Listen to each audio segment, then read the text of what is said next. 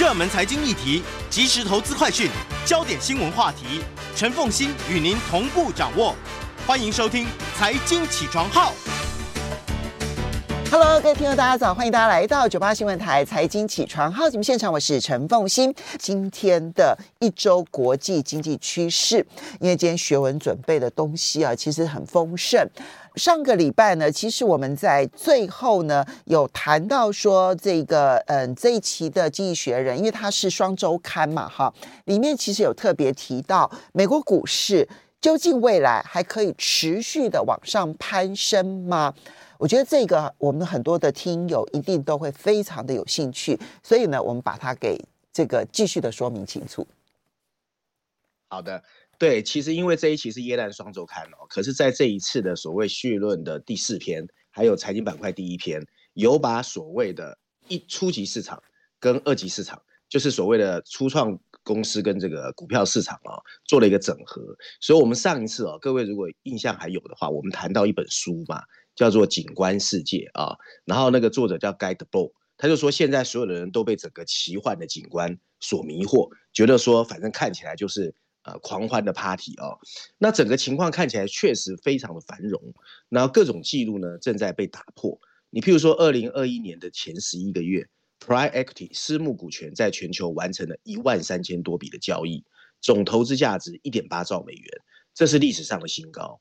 然后股权投资人已经购买或者开始把他的眼光移注到哦，像澳洲的雪梨机场、意大利的电话公司、法国的足球队。甚至沙乌地阿拉伯的石油管道啊，那所谓的 private capital 啊，私人资本啊，那就是包括私募股权、信贷、基础建设和房地产为目标的另类基金，整个又从投资人那里募到了一点一兆美元的新鲜资金，这是有又这又是有史以来的新高。不过呢，算总账的一刻终究会来。随着二零二一年的接近尾声，整个市场看起来有点 nervous 紧张哦。你譬如说，我们看到。比特币这些投资机构啊的投资资产已经从高位回落，即使是一位看多的多头，也承认二零二二年会非常艰难。十二月十五号，美国联准会 FED 甚至在通货膨胀问题上开始强硬表态，并明确暗示在三月中旬会结束资产的购买，然后有可能开始升息。可是还有一种更令人不安的可能性呢、哦，那就是投资者呢。看似呢，随时都可以克服自己紧张的情绪，把股票推到你觉得越来越可怕的一个新高。事实证明，美国股市现在变成有一种奇怪的打不死的弹性。在一点九兆美元的财政刺激和放纵的美国联准会的推动下，全球经济迎来了非常辉煌的二零二一年。在截至十二月十五号的过去一年，S M P 五百指数上涨了百分之二十五。尽管有一些挑战在前面，不过看起来这个牛市啊。还会继续。中国的科技压制和房地产问题似乎只会增强大家去买更多的美国股票。尽管美国的通货膨胀处于了数十年来的新高，但完全没有损害到大型上市公司的获利。事实上，他们丰厚的获利反而有助于提振他们在二零二一年甚至二零二二年的股价。可是从长远来看，股票真的很贵。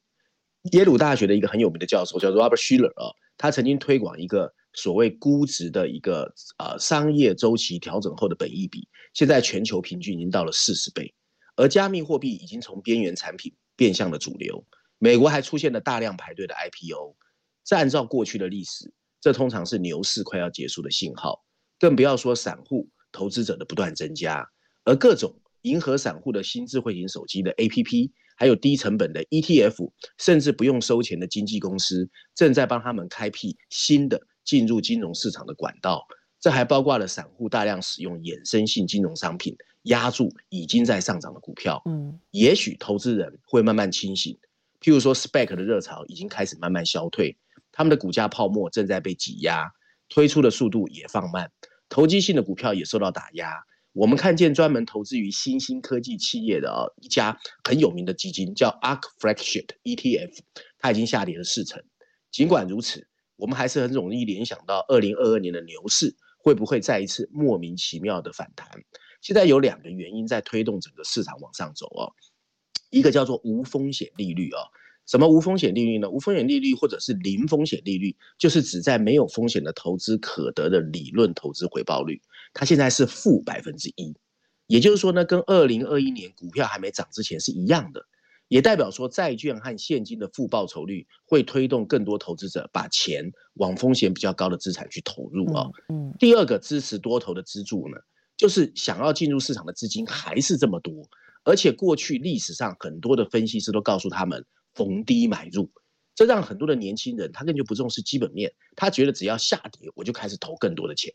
所以，二零二零年的二月到三月，S M P 五百指数在几周内下跌三分之一，然后我们看到它就一路反弹。大的考验还在后面，大家很容易忘记两千年左右的大康泡沫，当时的疯狂抛售。同样的，未来几个月可能会出现标示着灾难来临的市场下跌。可是更令人害怕的是，不信邪的市场资金会不会在一波反弹之后，又把价格推到令你越来越害怕的水准？文章最后一段提到哦，市场的表现一定有它的逻辑。刚才我们提到那本书的作者 Guy d e b o 他的书里面有那么一段话，他说：“现实生活在实质上常常被景观的假象所迷眩，最后你会不知不觉跟它融为一体。确实很可能，不管现在多奇怪，他们很可能会变得更奇怪。”而更可怕的是，现在的投资人真的找不到其他可以投资的新产品。我认识的所有投资机构都告诉我，他们还会增加资金的投资。所以上一次我在节目最后才会说，它会不会像是一个音乐会，停了一秒之后，你以为结束了，它又再一次的往上狂涨，就是不断的安可曲。我曾经听过一个音乐会呢，嗯、就后来那个音乐家真的太热情了，他一共表演了超过十首安可曲。当然都是短曲子、嗯、哦，我这印象非常的深刻。好，OK，所以刚刚提到了，就是嗯，经济学人这一次在全球股市当中，尤其美国股市的部分，他没有扮乌鸦哎，他虽然提到了说目前的多头的一些。情景，不管是呃比特币也非常的这个呃这个这个呃这个热络啦，然后呢有各式各样的嗯这个散户加入的管道，不管是免费的 APP 啦，或者是其他的一些这些证券经纪商啦，然后各式各样的从 IPO 一直热到了这个这个集中市场，但因为无风险的利率还是极低，而使得。这些钱，如果你不拿来投资的话，在通膨的情况之下，它会变得损失更严重。哈，然后第二个是资金就是这么多，所以听起来经济学人觉得二零二二年还是一个大多头的一年吗？没有，其实我凤馨，我个人觉得，现在全世界如果有人告诉你他知道未来十二个月金融市场会怎么样，都是骗人的。我也觉得。我们我们上次不提过一个名词呢，叫 predictable unpredictability。明年有太多不确定因素了。我觉得现在所有人只敢按照逻辑跟现象去推现况，经济学也是这样。现在没有人敢说啊，因为资金太腐烂了，然后不确定因素太多了。嗯，好，所以只能够摸着石头过河了，边走边看，嗯。我觉得是这样，没有定。我自己个人啊，嗯。我自己个人呢、啊，我觉得明年最大的一个，我不知道凤馨你有没有听过一个名词叫绿天鹅？哦，脱碳所产生的影响，是不是？是就是一年半前哈，一年半前国际清算银行有提出一个报告，嗯、可台湾完全没有报道，叫绿天鹅。嗯，他就是说哦，其实南极的冰那个末日冰河已经碎裂了嘛，海平面在上升嘛，你知道吗？那一年半前他就说人类要注意绿冰绿天鹅。那个时候，可是你知道，今年冬天全部提早，而且极寒，包括日本、嗯、北京、韩国，甚至加拿大已经负五十度，嗯，所以明年很有可能是极寒，就是气候变化越来越强势。然后国际清算银行就是说，未来哈，因为政府一方面在喊着要绿色转型嘛，可是旧的能源退场又跟不上，嗯，所以明年会有很多在能源转型上的一个大崩溃。其实这就是那个郭台铭为什么说明年你要小心要缺电。其实明年最大的变数是绿天鹅，不是黑天鹅，是绿天鹅。就是我刚刚讲，因为被一定要脱碳，但是脱碳的过程当中，其实那个呃绿能跟不上，而这边的这个石化能源呢，它又停止各式各样的开采，使得它的供给呢快速的往下滑，这个部分的这个鸿沟。会变得很严重哎，未来。对，然后今年冬天来了嘛，你看到 Omicron 的变种病毒变得更严重，然后你看到那个供暖，很多国家又开始在燃煤嘛，嗯，还有那个粮食啊，你知道还有地方是水灾嘛，所以我觉得明年哦，在那个大宗商品啊、能源危机啊，都会很严重啊，所以明年其实是有变数，但是因为现在资金太多，所以文章才会说资金太多，它还是会窜。嗯、那往那边窜呢，就是哪里有赚钱机会，你只要讯息出来，它就窜了。嗯，所以你很难去说金融市场会怎么样。嗯，好，这个是呃《经济学人》在二零二一年的时候的一篇文章。接下来我们再来看到的是，学问你要特别挑这一篇是《经济学人》在商业板块的一篇文章，谈的是全球供应链。对，其实现在横亘在全世界面前最大的一个隐忧或不确定因素，除了通货膨胀，其实就是供应链啊、嗯。所以这篇文章主要在谈供应链，尤其航运哦。它大标题写的也非常白哦，它写的是为什么供应链混乱还会继续困扰世界？整个航运的延误几乎没有舒缓的迹象啊、哦。所以这个是这个它就比较乌鸦了、哦，他是很负面。他文章一开始很好笑，他就说。圣诞老公公和全球的集装箱的航运者现在有个共同的目标，尽管他们的时间跨度不同。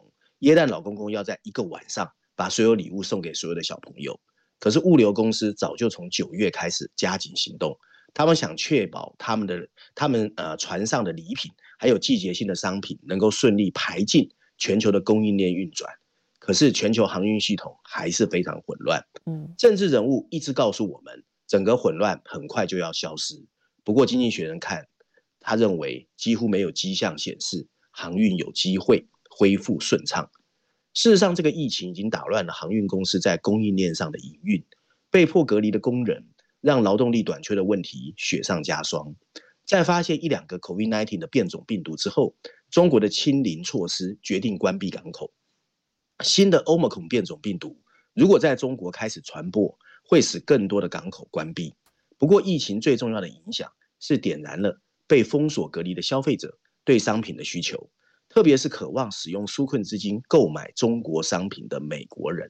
嗯，跟疫情之前的二零一九年相比，二零二一年的前六个月，从中国出口到美国的商品价值增加了百分之五。九月和十月这个数字甚至增加了百分之十九。这个结果就是运费啊变得非常非常的高。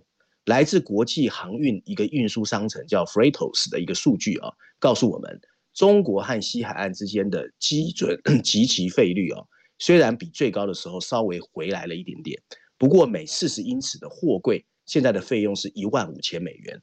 其实凤姐你知道吗？是十是疫情发生前的十倍，十倍。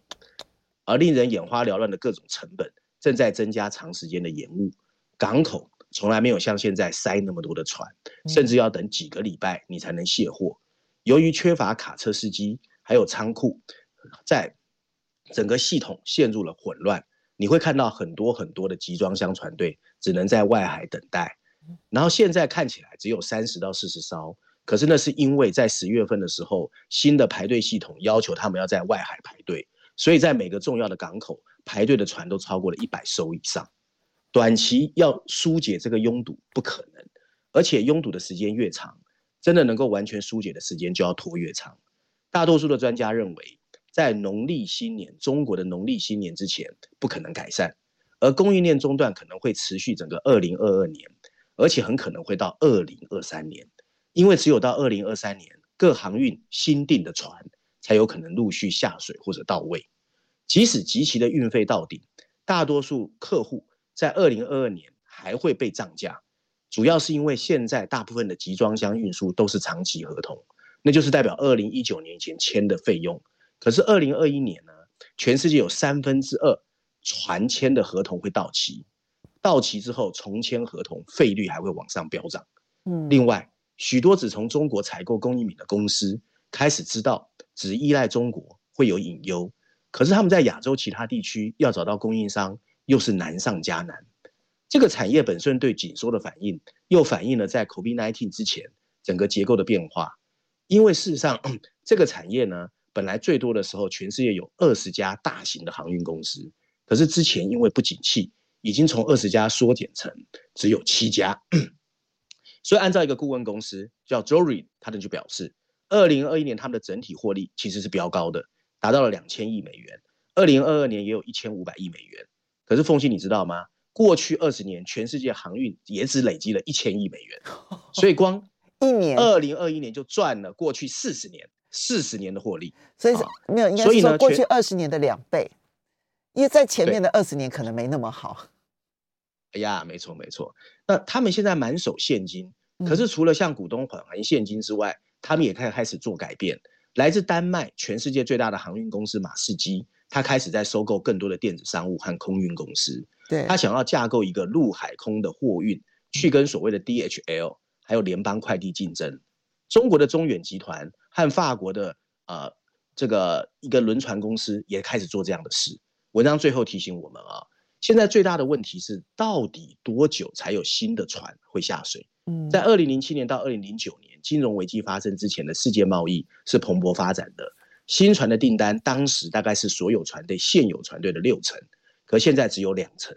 部分原因是因为你现在要制造新的一个二十五年寿命的船，还必须符合全世界的碳排放的规准。对，而碳排放的标准充满不确定性，资本约束有它的局限性，但订单确实再次开始膨胀。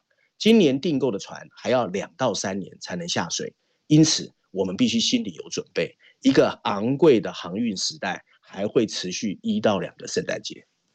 好，其实这一篇我觉得是一个现象报道。好，那这现象报道告诉大家说，这个货运全球化的这个货运海运，它到底还会？这个高运价到什么样子的程度？本来大家觉得说可能到年底哈，因为只要这个旺季过了之后呢，那需求减少了，淡季的时候其实就可以缓解了。那经济学人要告诉你说，no，没那么快，二零二二年甚至于二零二三年可能都是哈。但是，嗯呃，我我觉得它这里面有两个趋势，我觉得刚刚最后那点提醒很重要。第一个是马士基，它最近在全世界的海陆空的收购。这个海陆空的收购，一个大的一个物流集团的时代会不会来临？好，这第一个。那第二个呢是低碳的船哦，因为现在标准不一，其实各个海运公司在订船的时候也很保留，这会不会成为长期隐忧？我们休息一下，马上回来。欢迎大家回到九八新闻台财经起床号节目现场，我是陈凤欣，在我们线上是我们的老朋友丁学文，非常欢迎 YouTube 的朋友们一起来收看直播。好，所以刚刚呢，这个经济学人的这一篇就是有关于为什么供应链短缺那么混乱，然后依旧困扰的世界，他讲的其实就是讲海运啊。那海运的状况呢，按照经济学人的估计的话，恐怕等到。不但明不但明年没办法缓解，可能要等到二零二三年才能够缓解。哈，这个是它的现象报道，值得注意。那我刚刚点出来的三个两个趋势，一个是嗯、整个因为现在海运公司手上现金满满，所以他们现在用大量收购，尤其是马士基公司，它收购的是空运，还有包括陆运公司哦。所以呢，它那个海陆空大物流公司的时代啊，会不会因为马士马士基而开始带动了？这个值得观察。而第二个就是因为船的低碳排放哦，特别的困难。那现在呢，全世界在这一个脱碳的过程当中呢，已经紧盯这个空中飞的飞机，还有海上跑的这些轮船，哈，这些这些船。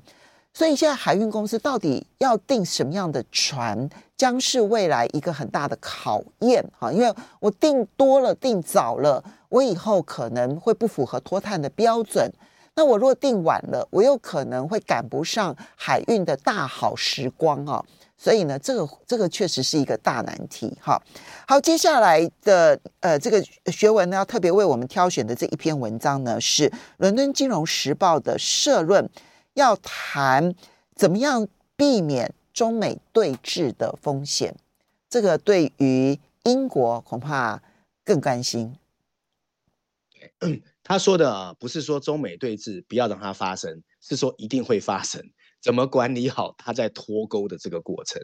嗯，因为其实中美的情况在这两年也是很糟糕，所以它的标题用的是 averting，是一个现在进行式，怎么避免中美对峙发生的风险？补充标题说的是整个脱钩的过程啊，都需要非常小心的处理。嗯，文章一开始就说，在中国，二零二一年会把习近平标记为自毛泽东以后掌权最久的一个中国领导人。而中国共产党在上个月刚刚通过了一项决议，成功为习近平留任到二零二八年以后铺平了道路。二零二一年也是中国正式和西方如胶似漆的日子道别的一年。无论是疫情期间的互相叫骂，和美国的科技竞争，对台湾的更加强势，对香港的严控，或是针对立陶宛、加拿大和澳洲这些国家的惩罚性经济政策，都让中美双方的敌意越来越难以疏解。这种日益增长的对峙啊，加剧了处理世界事务核心难以绕开的一个致命的矛盾。尽管中国的经济今年也是急剧放慢，可是它仍然是全球经济增长的领头羊。根据 IMF 国际货币基金组织的预测，到二零二六年底，中国每年还是会贡献全球 GDP 五分之一。过去四十年，西方和中国无论在经济或外交上，始终相处和谐，追求着共同的利益。但这个时代已经 over 结束了。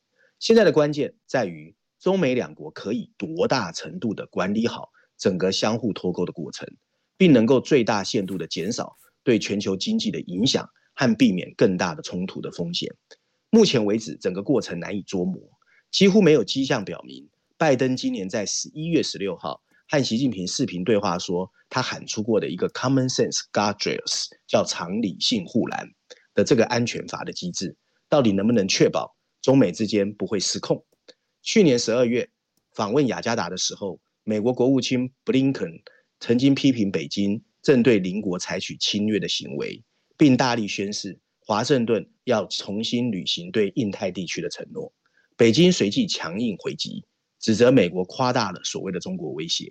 事实上，跟台湾相关的风险在二零二一年也是急剧升级。美国国防部长就形容，中国越来越多的使用战斗机、轰炸机和其他战机侵入了台湾的防空识别区。这看起来就是军事行动的预演。北京一直把台湾当作领土的一部分。习近平警告说，台湾的台独力量正在玩火，但他也在十一月表示，他有耐心争取和台湾的和平统一。这番话在美国被视为有助于降温。尽管如此，习近平的专制领导风格使得评估北京变得越来越难。中国的军事能力一直在增强，这包括了超音速的导弹和增加了四倍的核武能力。这些都会使北京的鹰派更加胆大妄为。与此同时，华盛顿最近正在对中国可能会很快在科技领域领先美国的警告，坐实了华盛顿对美国主导地位减弱的担忧。所有这些预想加总起来，已经构成全球历史上最危险的一个阶段。未来几个超级大国冲突的可能性非常大。美国和西方盟国需要进行一系列繁重的工作，最好是能够携手决定西方应该多大程度的适应。中国正在不断扩大的实力和野心。文章最后一段提到，然后他还应该跟北京进行一个坦率的沟通，最少在拜登呼吁所谓这个护栏能够达成共识。如果不这样做，可能会给中国、西方和全球地区带来一个灾难性的后续影响。嗯，但你觉得能避免吗？哎呀，很难啊，现在都看不懂。所以我今天一直在说，实在是太多变数了。你说一个变数还好沟通啊，就是凤欣，你知道我们以前啊，经济学教的是其他假设其他变数不变，我去分析一个变数啊。现在是交叉影响哎，每个还会互相交叉影响，嗯，所以真的很难呐。嗯，对啊，希望不要了。我嗯，我昨天我昨天听到了一个说法哈，当然我觉得这个说法也很合理。它里面提到说，嗯。其实美国要发动这一波，不管是贸易战也好、科技战也好、金融战也好，其实有他属于他自己利益的合理的一个想法。哈，那就是尤其是他说，如果如果两年前他没有发动对华为的制裁的话，那整个欧洲应该都是华为的天下了。啊，他们在科技圈，他们非常的熟悉。啊，他不是赞成美国这么做法哦，其实他是反对美国这个做法。啊，只是说。呃，美国这样的发动，他根据他自己的利益所发动的这件事情，他背后背后其实是有合理性在那个地方的。那既然是如此，你就必须去理解美国背后的那个真正利益的核心点是什么。如果它的核心点其实不是我们表象所看到的所谓的自由啦、民主啦、人权啦，那你就要看清楚，它背后有它。最担心失去霸权的最核心的原因，包括了科技上面的失控，尤其是很多的监控的一些科技不再由美国主导，而是由中国主导这件事情，美国觉得很难忍受。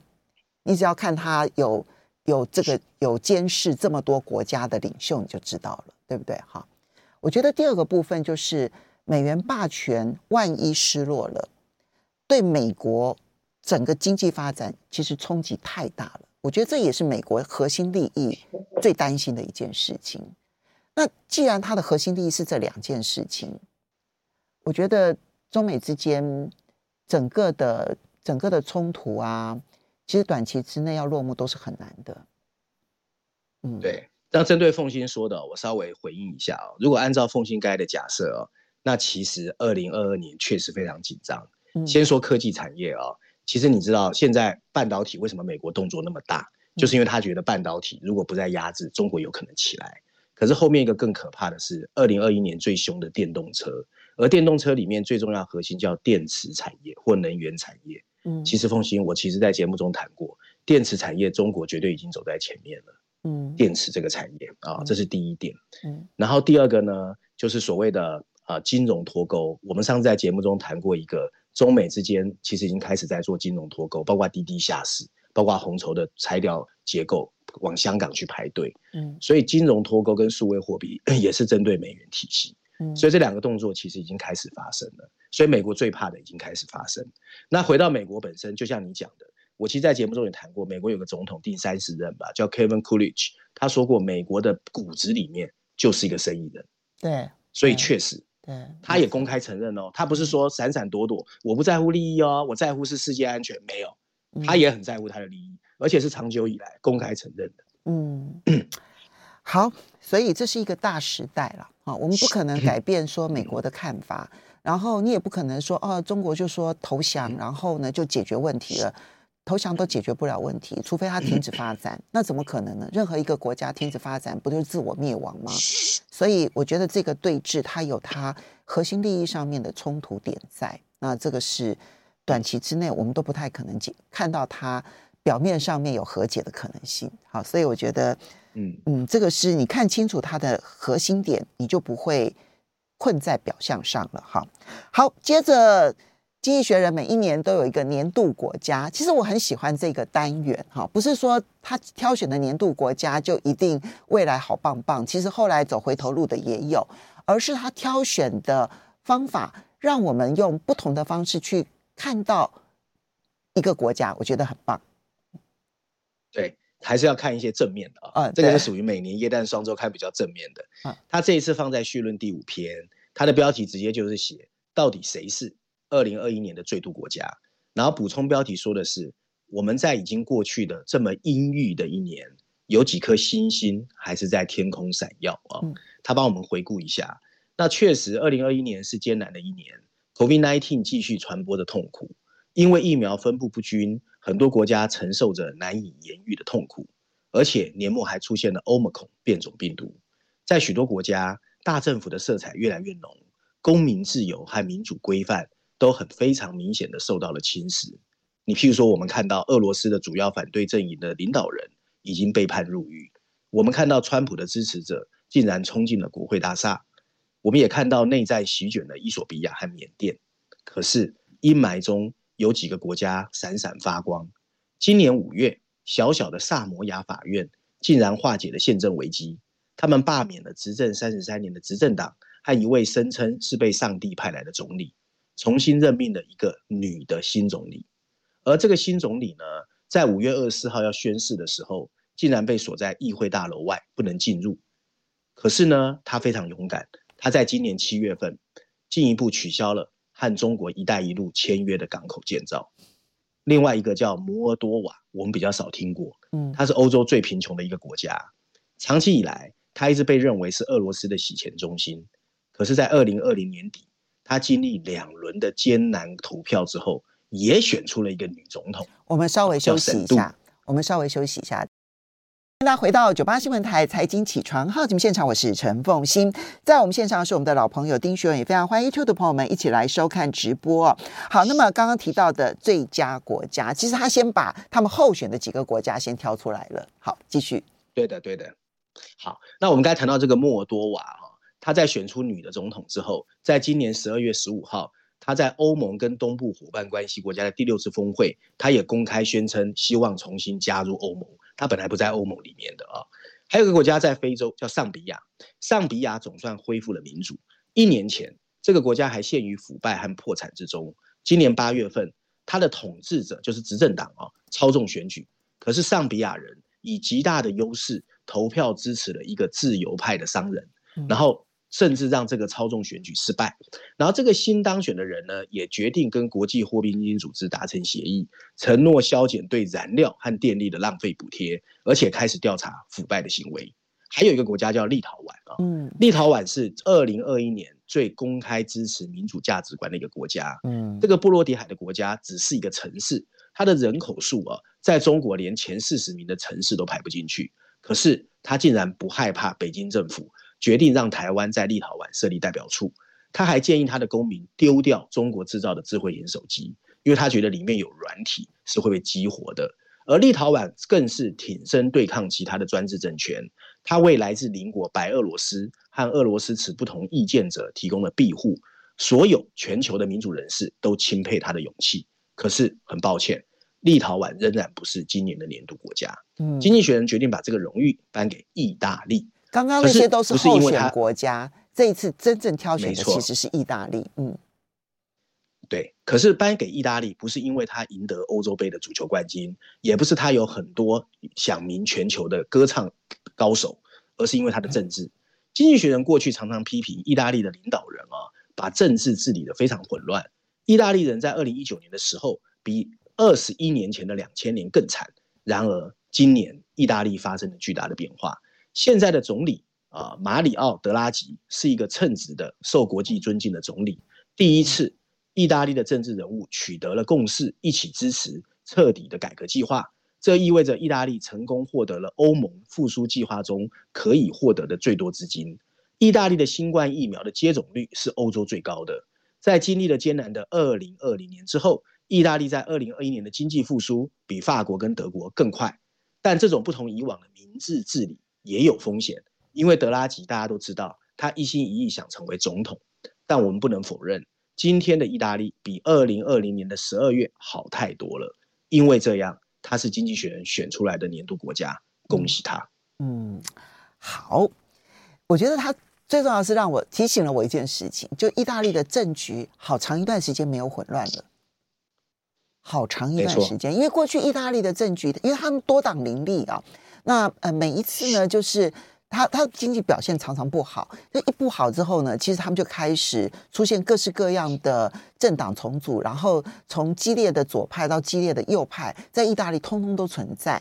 他们的内阁是非常不稳定的，随时都可能会有一两个内嗯、呃、政党对于他们的内阁不满意，然后接着倒阁了之后呢，就要重新改选。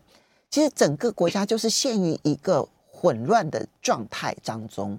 但是，这今天这个经济学人的挑选，也让我注意到说，对，意大利在过去这两年，除了你看到他在应对疫情上面有一些努力之外，你没有再听到他在政局上面有些什么变化了耶。可见得德拉吉稳住局面这件事情是非常不容易的哈。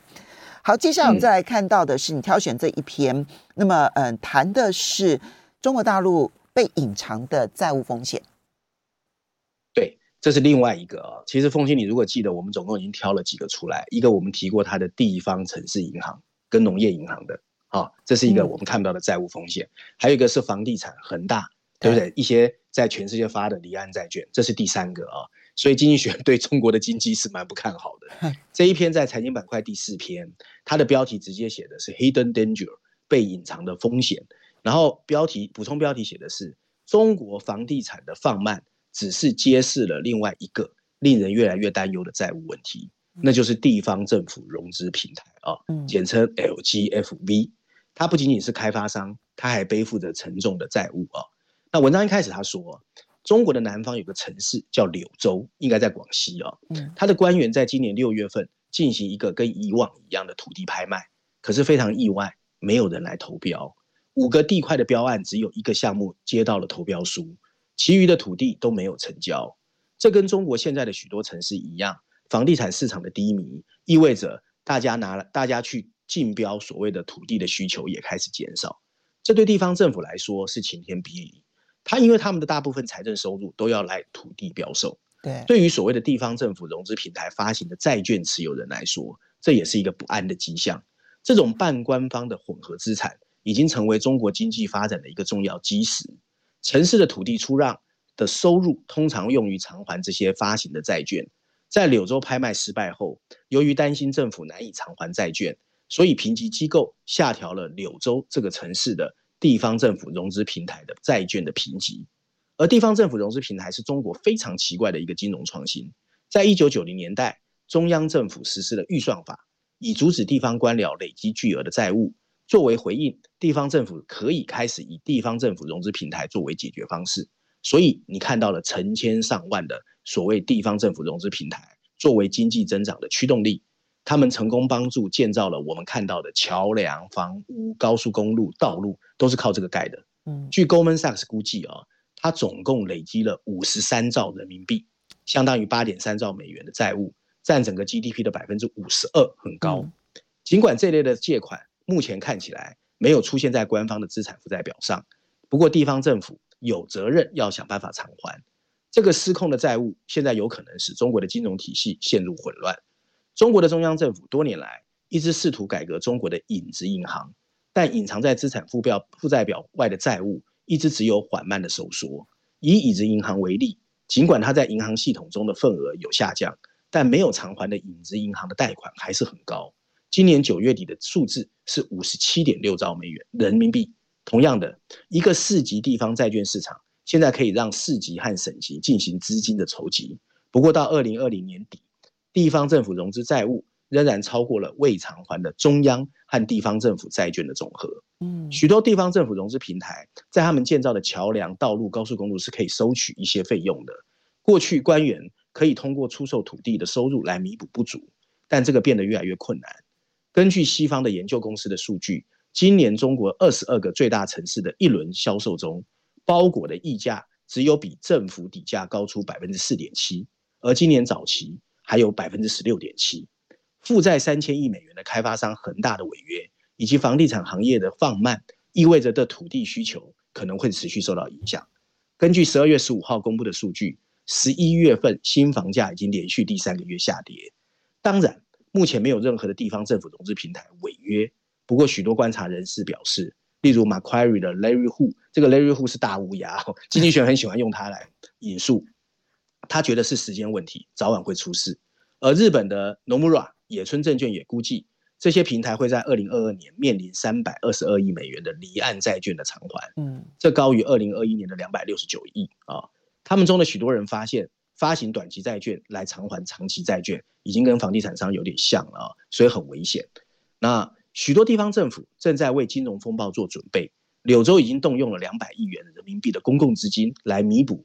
东通投资发展集团的资本缺口，这个公司在八月份被另一家评级机构下调评级。